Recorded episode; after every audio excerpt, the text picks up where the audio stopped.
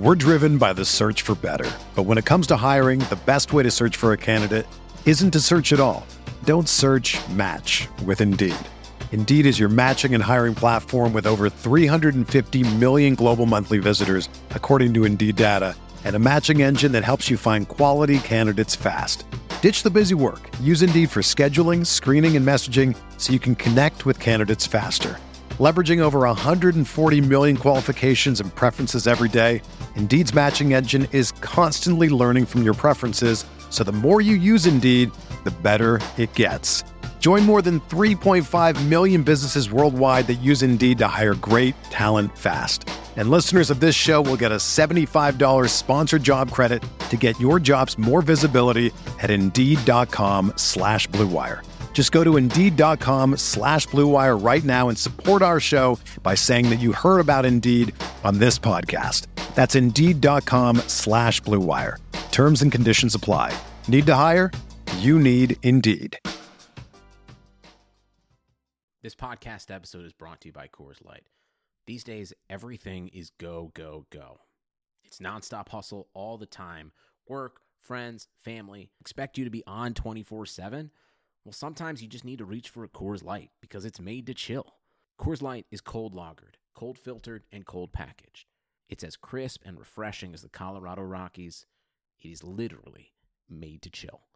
Coors Light is the one I choose when I need to unwind. So when you want to hit reset, reach for the beer that's made to chill. Get Coors Light in the new look delivered straight to your door with Drizly or Instacart. Celebrate responsibly. Coors Brewing Company, Golden, Colorado.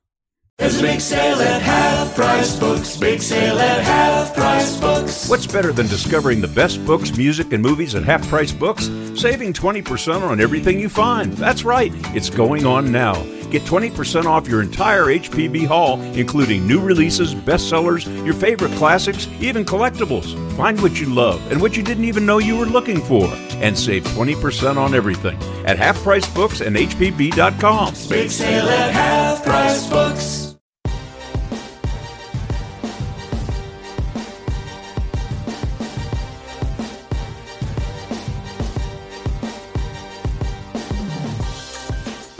Are listening to a special edition of RotoViz Radio. I'm Pat Kerrane on Twitter at Pat Kerrane, and with me is Shawn Siegele on Twitter at FF underscore contrarian. Sean, what's going on? Not too much. Just did the the long drive back and forth. We had the the great Christmas vacation um, in Kansas City and and the debut of Pat Mahomes. So um, a lot of a lot of exciting NFL developments. Interesting week in that for many people, the most exciting game was one that featured a backup quarterback. But yeah, we have a lot of coaching decisions to talk about, the playoffs to talk about. Obviously, want to uh, promote Pete Overzet's appearance in our other show as much as possible, since uh, Pete is always fantastic. And we have Blair coming on to do a great discussion of a zero running back and rookie running backs article that he wrote this week. Uh, Blair is fantastic, so looking forward to that. Um, Yep, and that's uh, that's Blair Andrews of the RotoViz Report. And uh, as Sean mentioned, and the reason I say this was a special edition is that this week we have two episodes of the show. Uh, we just dropped uh, one with Peter Overzet um, covering kind of the FFPC uh, playoff um, uh, tournament, and also just looking ahead at some of the you know the playoff games coming up. And then um, in this episode, is, is in addition to the interview with Blair, we're going to be looking at some of the coaching vacancies and what kind of impact that may have. Um, but Shawn, I mean, I I feel like you undersold it here, like with Pat Mahomes and, and your excitement level, because we, we have we have some show notes, and uh, in in the notes here you have arm arm strength of Matthew Stafford, mobility of Russell Wilson, accuracy of Drew Brees, release of Aaron Rodgers. It seems like you're uh, you're kind of excited with what you saw in Week 17.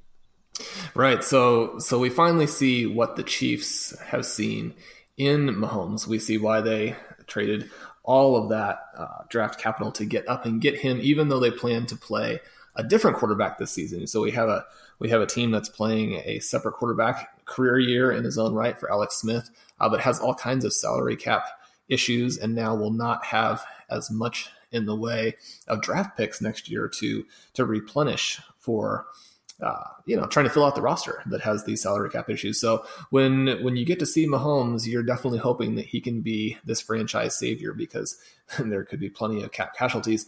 And then he comes through with this fantastic performance against the Denver Broncos using backups. He uh, targets Albert Wilson repeatedly. Uh, you know, doesn't have Tyreek Hill, doesn't have Travis Kelce. Uh, so Skeleton Crew moves the team at will. They even went to a, a fullback for their running back most of the game, and and he looked absolutely fantastic. So you know a, a little bit of hyperbole there, obviously, uh, probably not quite the level of mobility that we see from Russell Wilson, and certainly, you know, it's it's way too early. It's way too early to give him any of these characteristics, but certainly the accuracy of, of a Drew Brees. But he he showed everything you could possibly want. You know, rolling to his right, throwing back across his body, thirty yards, uh, just hitting wide receivers right in the chest. So uh, it's an exciting time to be a, a Kansas City fan when you have Alex Smith looking the best that he's ever looked in and leading them into the playoffs. And then you have a future with a potential franchise quarterback. Uh, after they passed on Deshaun Watson to make that pick, uh, they, they were in a similar situation, I think, to the Cleveland Browns and, and plenty of other teams who passed. And, and now it looks like not that he's going to be Watson. We've already seen that, that Watson is an impending superstar, maybe the most exciting player in the league going forward. But Matt uh, Mahomes looks looks excellent in his own right. And what do you think the right way uh, for the Chiefs to play this is? Well, it's a difficult situation because I don't think you can sit on him too much longer. You have the the contract control for a certain period of time. Obviously, they'll uh, wield things like the uh, the franchise tag in the future, but you have this window where you have a, a quarterback with a contract that is uh, manageable, and then you can build around him. Unfortunately, with the Chiefs, they're also paying another quarterback a huge amount of money, so they're not really going to be taking that. Uh, taking advantage of that the way that a different team might, and especially when he looks ready at this point, you know, there you can't help but have a little bit of regret. However, just because he looked ready in week 17 certainly doesn't mean that he would have been ready in week one or, or week six. Uh, I, it's it's more of a a question I think for for next season. And Alex Smith probably goes back into that quarterback market uh, via some some type of trade or, or other roster decision, and uh, you know into a, a market that has a lot of quarterback need, but also a lot of intriguing quarterback possibilities. So we'll talk about that on next week's show. Awesome. Okay, so uh, let's dive into some of these coaching openings, which are kind of the more pressing thing here. Uh, before we do that, I uh, want to talk about SeatGeek. Uh, excited to have uh, SeatGeek on as a sponsor here. Uh, been using SeatGeek for a while. Great app. Uh, it's by, by far the easiest way that I found to shop for tickets, um, sports tickets, uh, concert tickets, whatever. You can just go on, a couple taps, instantly find your seats. Um, they kind of rate the uh, the seat by like how good of a uh, a deal it is, which I think is cool. Makes it a lot easier to find uh, find tickets and um, make sure that you're uh, you're paying a good price for them. So, uh, you know, you should have the SeatGeek app. SeatGeek app. If you do not, uh, you're in luck because if you're a RotoViz radio listener, you can get $20 off on your first SeatGeek purchase. All you have to do is download the SeatGeek app, enter the promo code RV Radio. Promo code RV Radio for $20 off of your first SeatGeek purchase. Seriously, download the app if you've not used it. It's great. Um, all right, let's get into uh, these uh, these coaching vacancies. Uh, quite a uh, quite a Black Monday here. Um, uh, slash you know post week 17 and, and already rumors of, of, of who some of these uh, coaching vacancies might be filled here as we get later in uh, in the week. But yeah, let's just run down here. Uh, fired coaches: Jim Caldwell, John Fox, Jack Del Rio, Chuck Pagano, uh, Bruce Arians retiring, uh, and then some surprising uh, coaches that didn't get fired. Marvin Lewis, he survives. Hue Jackson survives after going 0 and 16 for now. I, I, I still gotta think he's fired, uh, you know, slash replaced before uh, the, a new season begins. But Uh, still alive right now. And then Dirk Koetter, I think, also pretty shocking that, that he managed to keep his job after uh, incredibly disappointing season for the Bucs. So, what do you think about all of that, Shawn? The guys that got fired uh, or or left, as in the case of Bruce Arians, and then the guys who didn't. Well, we can definitely see that the different expectations in different markets and for different teams really inform what the general manager and the owner decide to do in terms of the head coach. And, and a lot of it just comes down to whether or not you have a quarterback, which may or may not be the complete way to to evaluate your head coach. It's interesting because we have Jeff Fisher talking about wanting to get back into the league, and you look at some of his recent quarterbacks. You know, you have Case Keenum, you have Nick Foles, you have Jared Goff. All of those guys are going to be playing on highly seeded teams in the NFC playoffs. Foles, obviously, mostly by virtue or completely by virtue of the injury there, but guys who are going to be trusted in the playoffs. yeah, and you don't really, need Foles to make the case. It's like Goff and Keenum are going to be, you know, they've had amazing seasons. They both had amazing seasons after looking like absolute garbage under uh, John Fox. So it's just it's amazing. Like that's such an indictment of him as a coach. I think so. And then you look at the situation and you see Hue Jackson, who um, is basically being given a pass on a one in thirty-one stretch because of the quarterback situation. And I mean, that's almost a situation where Jackson is making someone like Jeff Fisher look like a combination of Bill Belichick and Vince Lombardi. I mean, we're, we're talking about someone who uh, is is getting a free pass on incredibly poor play from the team, poor in-game decisions, poor preparation. You have that final game of the season where the Pittsburgh Steelers are uh, benching anyone on their team who is competent at all, and the Browns still can't come through. I think that's disappointing for Cleveland fans. It's disappointing for fantasy owners of some of those key players who certainly are hoping for uh, a breakout next season for someone like Josh Gordon, for someone like Corey Coleman. You know, better usage of the running backs and you know just you, you want to see good football so that's that's disappointing when you look at the openings that we have now, how would you rank them in terms of their desirability? We have the Lions with Stafford there. We have the Colts with Luck, presumably. The Raiders with Carr. That position already looks like it's going to be filled by uh, Jon Gruden. The Bears, an interesting guy in, in Mitchell Trubisky. And then the Cardinals and Giants, both teams without quarterbacks but the Cards have David Johnson and what to this point has been a pretty tough defense. And the Giants have all of those receiving weapons that they could build around. Yeah, I I guess we should mention that um, there's been some turnover with the Green Bay Packers, and there's like the potential that Mike McCarthy might not be back, uh, which I think that would obviously jump up as the number one job if that were to happen. But um, yeah, I think the number one job that's still open, because I'm assuming that the Raiders' job is going to be filled by Jon Gruden, I think is the Colts. Now, it's obviously really scary, and we have um, a really great article by by Dr. Jeff Budoff, who you know is saying that Luck could not be out, might not be out of the woods yet in terms of his shoulder, and so that's a real issue.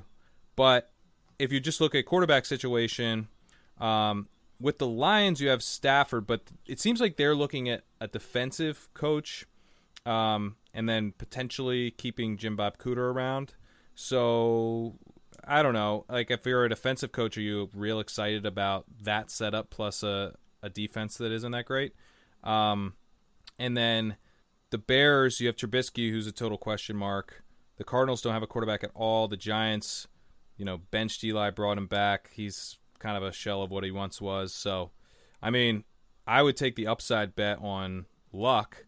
And if I was, you know, a, a younger offensive minded coach who thought maybe I could get a, a second chance if Luck isn't what he was or misses another season and I get fired as a result, I mean, I would take my upside shot if I thought that I could, you know, maybe get a, a second head coaching job in five years or something if it doesn't work out. I'd agree, and I think this is a great year to be uh, one of these trendy candidates because unlike most seasons where the, the the jobs come open because there are some real problems. You have terrible quarterback play, or you just have a franchise in complete disarray. In 2018, we've got some teams that that are pretty interesting. I, think I would rate the Lions number one because Matthew Stafford, uh, he's just been doing a fantastic job carrying that team to around the 500 record. He protected his coaches there for as long as he possibly could just by you know, with his physical performance and willing that team into a situation where they were competitive, uh, despite having almost nothing other than him. You know, he he made Marvin Jones into a fantastic player this year. He's been supporting Golden Tate he's been doing it all without a running game. I think that if you have that franchise quarterback, then that is a job that you really want. And you know, if you are one of these top defensive coordinators, certainly Matt Patricia, the Patriots defensive coordinator is is probably the front runner there if he ends up being interested. I think the challenge of rebuilding that defense and knowing that you have Stafford to rely on uh, to bail you out in the interim, that's going to be pretty intriguing. But I really would like any of these jobs the Cardinals need a quarterback, the Giants need a quarterback, but there are a lot of interesting quarterbacks available this season. So, unless you have one guy that you want at QB and don't feel like you're in a position to really get to them, then those jobs are also pretty interesting. With the Giants, you know, you you're going to get to build around Odell Beckham, Sterling Shepard, Evan Engram. So, if you pick the right guy, you could be very good in a hurry there, and then obviously that that raises your stature very quickly as a head coach. Yeah, that's a great point about the Giants going to be having a high draft pick because you know the Eli sort of turns Eli into almost an asset if he's able to basically steer the ship for one year as you break in you know a new quarterback at the end of the year and and you know uh, you're kind of you're kind of done a favor here by just the absolute uh, mishandling of the Eli benching um, by Bob McAdoo because you actually now if you do have a young quarterback that you want to bench Eli for, you don't have to worry about breaking a streak. So you can kind of do it whenever it makes sense to do it. And, uh, you know, you can thank Bob McAdoo for, for stupidly doing it this year for, for no reason at all. Um, so yeah, I think actually that job is probably sneaky good. The, the, the Cardinals job really scares me because, um, I don't know. I, I guess I don't know as much about this quarterback class as you, but um, do you think they can kind of come out uh, with a with a potential franchise guy? Because you know you're also probably losing Larry Fitzgerald, um, and then the other thing with their defense is like I'm always a little bit wary in the NFL of counting on a defense to stay good for like a while. So you know their defense has been good, but as we uh, as we look like two years down the line, three years down the line, I don't know that you can count on that. Well, the Cardinals will be a very interesting team to follow because they need a head coach in addition to needing the quarterback. So they have a lot of moving pieces. In the past, we might have looked at Bruce Arians and said he prefers this kind of quarterback. And so, you know, we're limited to the guys he might go for. But we really don't know that with all the changes that are taking place there. And so with the draft slot that they're going to have, you know, maybe you have these interesting guys in Baker Mayfield, Lamar Jackson, uh, riskier in terms of of size, perhaps, and and having some more red flags, but also having some very interesting upside.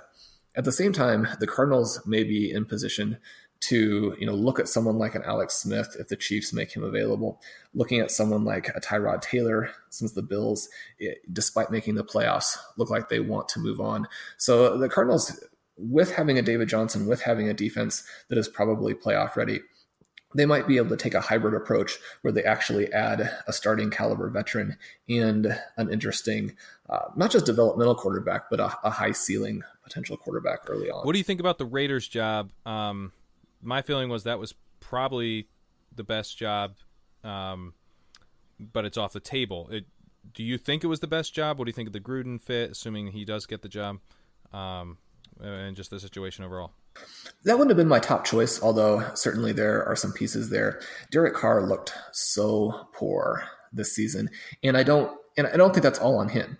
Obviously, Amari Cooper had a terrible season, and so there's a little bit of a chicken or the egg argument there. uh, Michael Crabtree also had sort of a stealth awful season, and now there are reports that they're going to move on from him. And so, if you're looking at building a team with a couple of very talented defensive players, but your offense is Derek Carr to Amari Cooper, that doesn't look nearly as exciting as it did 12 months ago. However, Jon Gruden, obviously one of the most exciting head coaches in a variety of ways. And, and the real question will be is he still that innovative mind? Is he still someone who is going to be on the forefront of things or during the time off?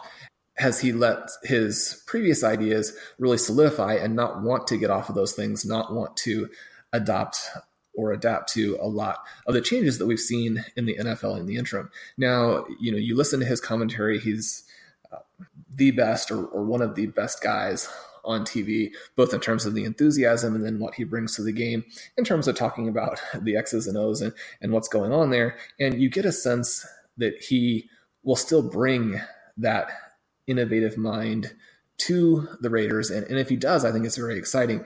But but certainly uh, you know, anytime someone has been off for that long, has had success, you wonder if they'll be willing to really embrace new ideas and and do what needs to be done now, as opposed to what they have done in the past. Yeah, I agree. I think it'll be really interesting to see what Gruden has because I think in some ways, you know, he's just sort of like the offense that he's that he used to run is sort of a very kind of standard West Coast style system. I, it's not um, not all that exciting, um, potentially. But if he's been, uh, you know, drawing up new plays all these years and and figuring out various things he wants to experiment with, and if that's part of what's leading him to come back and get a head coaching job again in the first place, then he could be one of the most you know exciting and innovative coaches that that we have. If he's been basically in the lab cooking stuff up that that no one's seen, you know, for a decade. So and you know he was kind of a a young, exciting coach uh, there when he first came up with the Raiders, and then obviously won a Super Bowl with the Bucs, and kind of flamed out after that. But certainly he'll have the potential for really strong quarterback play with Derek Carr. So it's an exciting, exciting matchup. I, I think it'll be good to have him back in the league. It'll just be kind of fun. Um, I'm always in favor of you know smart offensive coaches uh, added to the NFL. That's always a good thing in my book.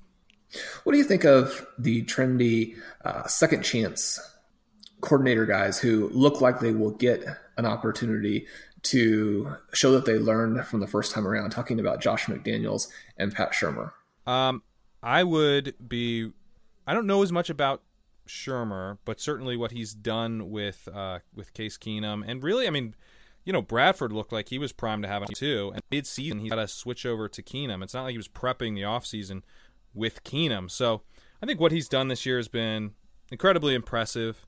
And, um, you know, certainly I would be interested in, uh, if I had a team, I'd, he would be one of the guys I would be looking at for sure. Um, and Josh McDaniels, I think, is like absolutely bring him in. Like, I, I don't, I think, like, oh, yeah, he, I've talked about this before. Like, he's I think it's obviously pretty clear that part of the reason he didn't work out in Denver was ego, and um, I think probably he had too big of a role where he's kind of immediately involved in, um, you know, who they're drafting, etc. So, but I, you know, that's what I want. I want a guy who's an innovative offensive mind uh, in charge of the uh, in charge of the team, and McDaniels is uh, like who like who's got kind of more upside than McDaniels if he's got his shit together now uh, as, a, as a head coach. I would love to have Josh McDaniels as my head coach. I think he's in a position where he can be very selective about what job he takes, um, and, and, that's probably the biggest impediment to adding him um, if you're if you're a team. But if you're writing off Josh McDaniels, I think you're you're making a big mistake. Looking at that group as perhaps the most likely group, although certainly there are plenty of other contenders. And the changes that teams are going to be making this offseason, what do you think the fantasy repercussions are for some of the highest profile players uh, in this group? Teams changing head coaches. Maybe start with Golden Tate and Marvin Jones. You mentioned the possibility that they would maintain their coordinator, but if they have a defensive minded head coach, um, regardless of whether they keep their coordinator, is that going to be good for any of the players? Would uh, it would seem like a loss of volume certainly could be devastating for both Golden Tate and Marvin Jones. Yeah, I think they're they are best off if the status quo is maintained to you know the extent that can occur when you lose your head coach. So basically, if Jim Bob Cooter stays, I think they're in better shape than if he leaves. Um, I think one thing that everyone talks about with the Lions is that they don't have a running game. Um, I guess my feeling on that is like I don't know if that's as big a problem as as some others might. Um, I think it's probably like if they had this offense and a really good defense, they'd be just fine even without the running game. Um, but if you bring a defensive minded head coach, like those guys generally want to be able to run the ball really well, so that could be devastating for for Tate and Jones. I think they have to be uh, and if you own them in dynasty, you you have to be praying right along with them that um, that they re- retain Jim Bob Cooter or bring in an offensive minded head coach who's going to continue to rely on the passing game. Yeah, well, they've they've talked already about wanting to bring in and improve their running back stable. And, and, I think the thing that that brings to mind is what the Seahawks did last year in adding Eddie Lacy. And very quickly they found out that it wasn't the running backs that were the problem. It was the offensive line doesn't provide really any opportunities, any running lanes. Now they had a little bit of success with some guys way down the depth chart. And I think I would prefer the Lions go that route as opposed to thinking they can fix the running back problem uh, purely by bringing in one of these high profile runners, especially because the team needs a lot of help. They they need a lot of work on that offensive line. They need a lot of help on defense there. You mentioned excitement for Carr. Uh, Gruden going to quickly fix Derek Carr and Amari Cooper, or at least jump them back up to the level we saw previously to 2017. Yeah, I think there's potential for that to happen. I, am definitely excited for Carr. Um, I just think it's good news for Carr. I don't, you know, it remains to be seen how big of a, a positive boost this is for Carr, but this is exactly the type of change that you're hoping for uh, with Derek Carr. I mean, I, I, Jack Del Rio is always he's just one of he's sort of on the list for me of guys where I'm just like skeptical. Like I feel like you're kind of holding your team back, kind of the the Jeff Fisher, John Fox list, where you know I think I think uh, Jon Gruden has potential to get more out of Derek Carr than we've seen certainly this year, but but even overall. And then Amari Cooper, I don't know, Shawn. Like I'm starting to feel like, like to be fair, we've never really seen what we've hoped to see from Amari Cooper. Um, you know, maybe if Crabtree leaves and and Carr gets right and Cooper stops dropping everything, it could all come together. What are you What are your uh, thoughts on Cooper? I still go back to his college resume, his athleticism, those first two seasons in the NFL. Um, and you know, you look at the last couple weeks, and even limited, he's had those long touchdowns. Now he needs a lot more volume. He needs a lot more uh, routes and targets in areas of the field that can be high value, and you know, really have him be the focal point of the offense if we uh, are going to see him jump to the level that many of us hope for. But uh, even in a disaster of a season this year, and, and there's really no no other way to look at it when you you have that picture of unmitigated disaster. I mean, it's it's Amari Cooper right there. But you know, there still have been a few positive signs. He still is that elite athlete, and I think that that's one of the the things that people forget or uh, overlook with him. You know, he's he's faced plenty of skeptics right along the way because he doesn't leap, but everything else he does athletically extremely well. So I think Gruden will put him in a position where it's not this contested catch or this going up to make this incredible play in the air. And will instead uh, pepper him with so many of the targets where you know he just has to separate catch and go. And so I, I, there's nowhere to go but up for both of these guys. And i think we'll see them go up. The question is just how far they're able to rise. Let's touch on david johnson briefly um, who i think you know as opposed to carr and cooper uh, Bruce Arians departing opens up a lot of downside risk for for Johnson. Um, he loses his quarterback in Palmer. He loses kind of the the total blueprint of the offense with Arians leaving. Uh, it's possible, probably not likely, but it's possible. You know, the the next coach won't want to utilize Johnson quite as heavily. Um, what do you think you know, how bad could it get for Johnson? You know, how uh, how risky exactly is this situation now for Johnson, um, especially as it applies to kind of his dynasty value, which you know is off the the heights of preseason, but you know he's still an absolutely premium dynasty asset. And then you kind of alluded to this already, but could maybe this situation stabilize in a way, um, you know, stabilize more quickly, as in everything's good enough around Johnson to where he can be productive in 2018, and and it's actually and he's and he does just fine. So, like, where do you kind of see this situation going here?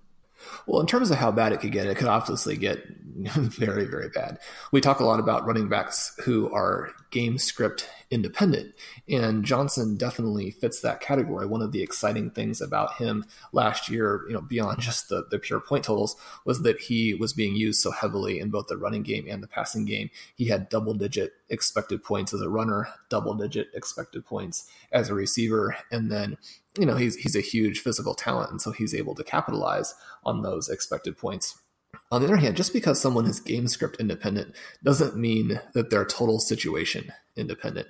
And if, if anyone ever doubted that, we got the clearest example that you'll ever get this season with Todd Gurley, where you have someone with a profile that is game script independent, but the difference between him this year and last year um, you know, you're talking about the least efficient running back in the NFL, and then one of the greatest fantasy forces we've ever seen.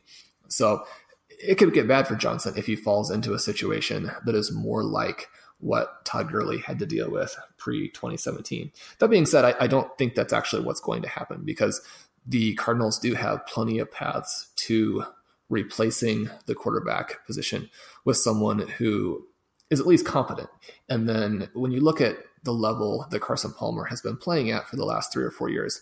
I don't know that that is a level that's going to be that difficult to reach. Now, you know, it, it's it's very easy to undervalue or understate just the importance of even mediocre starting NFL quarterbacks. And certainly, you know, when the cards have to go to Blaine Gabbert or Drew Stanton, you see that difference. But you know, Carson Palmer is not the type of quarterback who single handedly was putting a running back constantly in the red zone, constantly at the goal line where they could score points. So uh, if the Cardinals are able to to fix their situation, get a, a competent starting quarterback, I think David Johnson, with his talent level, with his hybrid, uh, flexible profile, will be able to maintain most of that fantasy value. All right, one last situation: the Bears. Um, we have Mitch Trubisky uh, potentially benefiting. Tarik Cohen as well. What do you think uh, the upside is for these guys? Well, Trubisky is definitely an intriguing player. He's he's in that class of quarterbacks now that looks like they could all end up being stars. He's got that cannon for an arm, and even in the context of a very difficult offensive situation, he certainly flashed at times this year. The person I'm really interested in is Cohen. You you have what promises to be a, a somewhat difficult timeshare there with Jordan Howard, and they probably will limit each other's upside. But both of those guys have the potential to be very exciting fantasy players since they both have a little bit of dual threat ability. Obviously, Howard more the early down bruiser, but a guy who can catch some passes. And then Cohen, you know, hopefully he doesn't get pigeonholed as as simply a receiver because we've seen him take handoffs and go, you know, 40, 50 yards in a blanket. That could be a very exciting offense. Do you have um, an outlook for either of those guys? Any other players on the Bears you think could benefit from a coaching change? Yeah, I think um, I, I, definitely agree with Cohen. I think Cohen's really exciting um, under the right circumstances, and basically those circumstances are uh, a good a good offensive coach who realizes that you know having a space back like Cohen is a is a real a real asset. Um, and I don't think you, you have to even be that good of an offensive coach to realize that. So, um, if they get in someone who's going to utilize Cohen more, I'm really excited about him, particularly because I don't think his price in redraft or in dynasty will really be that high. So, uh, he's definitely he sort of immediately goes on the zero running back watch list, wouldn't you say? I think so, and and, and I'd be interested to see what his ADP ends up being in different formats because he just he had so many wow plays that you think of uh, some of the the runners who have parlayed maybe a similar skill set into top fantasy finishes. People like Darren Sproles obviously. And then I don't know that he is quite as far away from the the Alvin Kamara Christian McCaffrey level as as it might seem on the surface. Although, again, I mean, you're, you're talking about the limitations of, of playing with Howard. I don't know that too many people can do what Kamara did with Mark Ingram there to also siphon touches. Yeah, and the one last guy on the Bears, I mean, if Cameron Meredith came back healthy, I guess he could be, uh, you know, certainly that, uh, you know, the number one option for Trubisky next year. Uh, any interest in him? I think so. I, I have him stashed on a few teams, and and really, we just I, this maybe is the team that the coach will determine more than any others where they go going forward because they have a lot of things that need to be addressed, and they really need to have that McVay type of coach who really turns everything around. And there are some guys out there who potentially fit that template, but uh, the Bears, more than other teams, they have so much at risk and so much riding on this coaching hire. Absolutely. All right, well, let's get to our interview with Blair Andrews on Twitter at Am I the Real Blair? Um, and we're going to be talking uh, to him about his uh, his recent article looking at rookie running backs as it relates to zero running back. Um, and before we do that, though, just want to remind you, you can get a listeners only 30% discount to a RotoViz NFL Pass through the RotoViz podcast homepage, rotoviz.com slash podcast. That subscription gives you unlimited access to all of our NFL content, and it'll help support the podcast. Uh, you can also support the pod by subscribing to and rating our RotoViz radio channel or RotoViz football uh, show channel on iTunes. Uh, and you can always contact us as well on Twitter at RotoViz Radio or via email, rotovizradio at gmail.com. All right, let's get to our interview with Blair.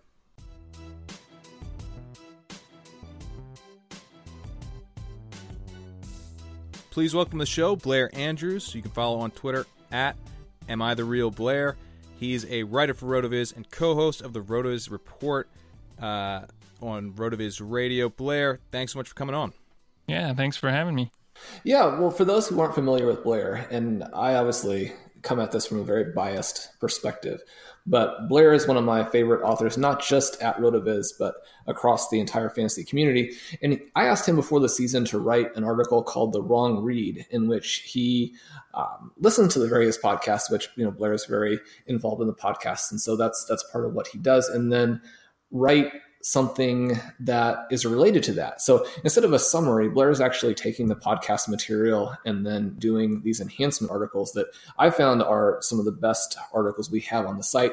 Just recently, he wrote a piece talking about how rookie running backs were the key to zero running back this year.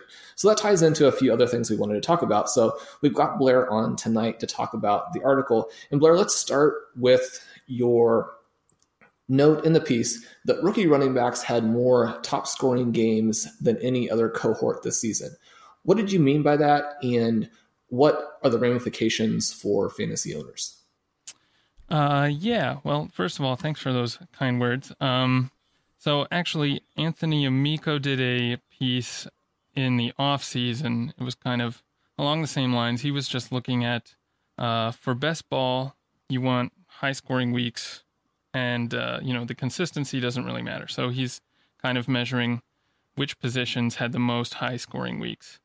Um, and then he was on uh, re- a recent episode of the highlight reel to talk about that. So that's kind of what prompted me to dig into this a little bit. But um, so yeah, anyway, I'm looking at uh, the top, mm, about the top 300, I think, um, scoring weeks on the season. So basically, I looked at how each position performed, how many top games they had, and broke it out by the number of years they played, just because, you know, anecdotally, it seems like this was a year when a lot of rookie running backs had some big games. Alvin Kamara obviously was huge. Kareem Hunt was huge at the beginning of the year. Um, that seemed kind of unusual, so I was kind of more just curious if uh, there was anything to that. And it turns out that rookie running backs uh, basically that cohort, if you were running back and you were a rookie, you, you, that was you were the most likely to have one of these uh, top 300 scoring weeks. Uh, so they accounted for mm, not quite 25, I think, uh, top top five weeks, and uh, I think the next next highest was I don't know QBs who had been in the league six years or something, uh, but it was quite a bit, quite a ways behind. So yeah, just uh, really interesting finding. I don't know if there's actually much actionable about that, to be honest. Um, it could have been kind of an outlier year. Uh, kind of felt that way. Uh, so yeah, I don't know. It was just a really interesting uh, result. Well, it was certainly an unusual year, but we had Brian Malone on the show recently, and he wrote an article we talked about a little bit about how rookie running backs perform well during playoff time. And so perhaps if you're in a different sort of league, you might actually want to target rookies when, you know, most of the conventional wisdom is that rookies tend to be overvalued in the fantasy leagues. When you combine what you found and this particular idea of the rookie running backs performing late. Do you see this as being a one year aberration, or would this rookie running back group be something you wanted to target not only perhaps in best ball, but also other formats? Yeah, that's a good question. Uh, I'd want to obviously, you know, look into it a little bit more. Although, I mean, you know, we've seen rookie running backs come on real, later in the year. Yeah, exactly like Brian said. So, um, you know, David Johnson, obviously, in uh, his rookie year was huge at the end of the year. Um, and rookie running backs, I mean, are always, it's the position, I guess. This is maybe, I don't know, a little bit um, cliche. People say it all the time. I don't know how true it is, but um, rookie, you know, running back is, I guess, the maybe the easiest position to learn or something in the NFL. It's just uh, the easiest position to come in and contribute right away as a rookie. So, uh, yeah, there could be something to that as a trend. Um, going into 2018, I mean, you know, some best ball drafts have started up already, although I don't think you can draft any college players in them yet. But going into 2018, I am uh, definitely looking into that more and and uh, strongly considering focusing on rookie running backs later in drafts, not only in best ball leagues, but yeah, probably in all formats. Jeremy McNichols takes a little bit of issue with uh, with you saying that how easy it is to learn the running back position. But um, one thing that I think is interesting about uh, you know this analysis in your article, and, and also just kind of uh, what we can take about this going forward is that you know even in a big year for running backs, um, you know the ones that we even a big year for for kind of the high uh, valued uh, rookie running backs, the ones everyone expected to do well, did in fact for the most part, do very well, like uh, Leonard Fournette, um, you Christian McCaffrey. But even in that year, it wasn't just those guys who did well. So, um, you know, Shawn had uh, Kareem Hunt, Alvin Kamara on the zero running back watch list. So, um, I guess what what I guess one of the things that kind of jumps out is that from your article is that it's not like you have to target the kind of the hyped rookie running backs that you're going to have to take in the early rounds, you can kind of pepper your later picks with some rookie running backs and still get that same upside potentially, like we saw this year with Hunt and Kamara, who were you know absolute league winners depending on when when you drafted Hunt. If you were able to get him, you know, before the Thursday night game or even before Spencer Ware went down, you know, an absolute league winner is a later round pick. Yeah, that's exactly right. And I mean, just to add to those names, there's even you can think of guys like uh, both the Green Bay running backs, Jamaal Williams and Aaron Jones, were even later picks. Uh, you know, Corey Clement had some top weeks. D'Onta Foreman had at least one top week. Tarik Cohen, Austin Ekeler, even, who was, you know, basically unheard of before the season. These guys weren't even drafted in a lot of leagues. So, you know, if you're, you get to the end of your draft and you have, you know, you're taking flyers anyway, uh, these rookie running backs might uh, have more value, definitely more upside than uh, probably we normally think. Blair, you also had a, another interesting article recently where you talked about analyzing what happened in a season and how difficult that is. And that one of the things you can do to help yourself with that difficulty is to assume that anything you did well was luck and anything that you did poorly was the result of poor decision making. And then if you look at it through that lens, it might help you focus in on really trying to develop areas you can get better.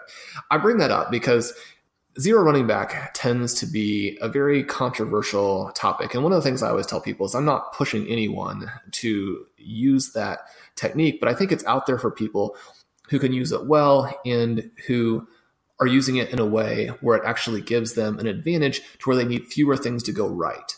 And I've used zero running back the last three years in the MFL 10 of death, put together by Pat Thorman with um, a great group of guys who are among my favorites in the industry. It's, it's a fun league to play. And I've used zero running back in it each of the last three seasons and finished first, second, and first. And mm-hmm. I, I mentioned that because that's obviously luck, right? But looking at it in the lens of zero running back, we had this idea of okay, 2015 was a very good year for zero running back. 2016 was a very poor year. And then this last year, I think, was more of an average type of year, even though it's somewhat controversial within the context of Todd Gurley mm-hmm. being such a league winner. But the thing that I think is interesting is that it puts you in a situation where you don't need as many things to go right. And you know, there's there's also discussions about what really counts as your running back that you can't really wait a long time. Well, for this particular league, I didn't draft a running back until round ten, and that was Kareem Hunt. That was after five wide receivers, two tight ends, and two quarterbacks. And just with that pick, within the context of those other players, I had such a huge advantage. Now, that ties into this idea of your article, and I think again this idea of understanding where you actually want to have a lot of predictability and where you might take more chaos and try and benefit from that chaos. So we hear people talk a lot about players who have a small range of outcomes and players who have a large range of outcomes and labeling those things good or bad depending on that person's view of how you play fantasy football. But I think that that is perhaps too simplistic. What we really want to know is what areas of a draft do we want to have small ranges of outcomes and which areas we want to have large ranges of outcomes. And that's interesting to me in terms of the article that you wrote, because the idea of zero running back is to get the small range of outcomes players early and then to get the larger range of outcomes players late. And rookie running backs are going to be great examples of this large range of outcomes because number one, they're rookies. We don't know how they're going to adjust to the NFL. We don't know if these college stars are really going to make the transition. And then just with the running back position in particular, you have so much movement during the course of the season. Would would you say that that's a an accurate picture of what's happening in what you were looking at, or is that sort of trying to force this idea and this justification for zero running back into what just happened in this particular year? Uh, no, I think that's exactly right. Um, you know, I had reminded me of something I read. I think Jonathan Bales wrote it, and maybe one of his books. He talks about how uh, he, you, you know, when you do well in fantasy, you're definitely it. It's definitely uh, do a lot in to luck, but uh, you know, if you're good at it, if you're, you know, putting in the work, you can put yourself in positions to benefit from from luck uh, in ways that other people can't. And so, yeah, I think, you know, a focus on rookie running backs where it, late in drafts where you are trying to, uh, yeah, trying to use uncertainty to um, to your benefit. I think definitely puts you in a position to, you know, for you know things to break your way, I guess. Before we let you go, give us give us your favorite uh, wrong read of the season and maybe what you're looking at coming up. Huh. Uh, hmm. Yeah. I mean, this one on rookie running backs was uh, a lot of fun to, a lot of fun to write. I also did one earlier in the season, uh, kind of, uh, it's kind of a mid-season or mid to late season, uh, kind of look back at what had gone on with the running back and wide receiver scoring. The title of that was "Is Zero RB Dead?" Uh, kind of clickbaity, but um, yeah, that one got a lot of discussion on the forums. So that was a that was a fun one to write and to continue to talk about. Um, so yeah, and then I don't know. As far as looking forward, uh, I'm hoping to write a lot more about some prospects, I guess. But it's uh, you know hard to predict what uh, kind of in the nature of the case of this article, it's just hard to hard to predict where it's going to go. So. All right, well, uh, Blair, thanks so much for joining us. Everyone, make sure to follow Blair on Twitter at Am I the Real Blair, uh, and check out his his future articles and check out some of the wrong read uh, articles as well. Great pieces, Blair. Thanks so much for coming on. Thank you for listening to RotoViz Radio, the flagship RotoViz podcast.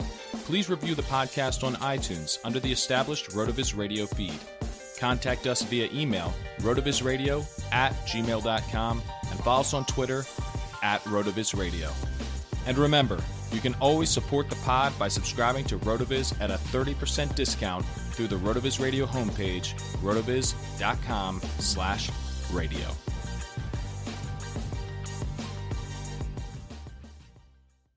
Ready, set, save, California. It's sellathon time this Labor Day at your California Ford dealer. Get ready for the best offers of the summer on the 2019 Ford lineup, like an adventure ready Explorer or the all new built Ford Tough Ranger. Or get behind the wheel of the 2019 Ford F 150 with the power, toughness, and capability to carry any payload. You've waited all summer for these deals, and the wait is over. So ready, set, save. The Labor Day sellathon is on now, but don't wait, these deals won't last. Hurry into your California Ford dealer before it all ends September 3rd. They call you the Grill Master. You've seared the thickest porterhouse in the butcher shop. And as you lift that first forkful to your mouth, you savor the moment. To get amazing offers during the Mercedes Benz summer event, like the 2019 C Class sedan and GLC SUV, the perfect recipes of driving performance. Plus, you can enjoy six months of Sirius XM All Access included. The Mercedes Benz summer event, now serving limited time offers on a select lineup of vehicles. Offers end September 3rd. Mercedes Benz, the best or nothing. Sugar Ray Leonard, Roberto Duran, Marvelous Marvin Hagler, and Thomas Hearns. Legends, whose four way rivalry defined one of the greatest eras in boxing history. Relive their decade of dominance in the new Showtime sports documentary, The Kings, a four part series premiering Sunday, June 6th, only on Showtime. Whether you're a world class athlete or a podcaster like me, we all understand the importance of mental and physical well being and proper recovery for top notch performance. That's why I'm excited that Unifyd Healing is sponsoring podcasts on the Blue Wire Network. Unifyd Healing is a new and super innovative global network of wellness centers powered by Energy Enhancement System, or EE System. If you haven't heard of the EE System yet, then you'll want to listen up. This technology promotes wellness, deep relaxation, purification, and rejuvenation. Wherever you are across the globe, access to a center is easy and affordable. Interested in experiencing the EE System technology for yourself? Go to unifydhealing.com slash bluewire to learn more and find a center near you. That's unified, U-N-I-F-Y-D, healing.com slash bluewire. No material or testimonials on the Unifyd Healing website are intended to be viewed as medical advice or a substitute for professional medical advice, diagnosis, or treatment. Always seek the advice of your physician or other qualified healthcare provider with any questions you may have regarding a medical condition or treatment and before undertaking a new healthcare regimen, including EE system.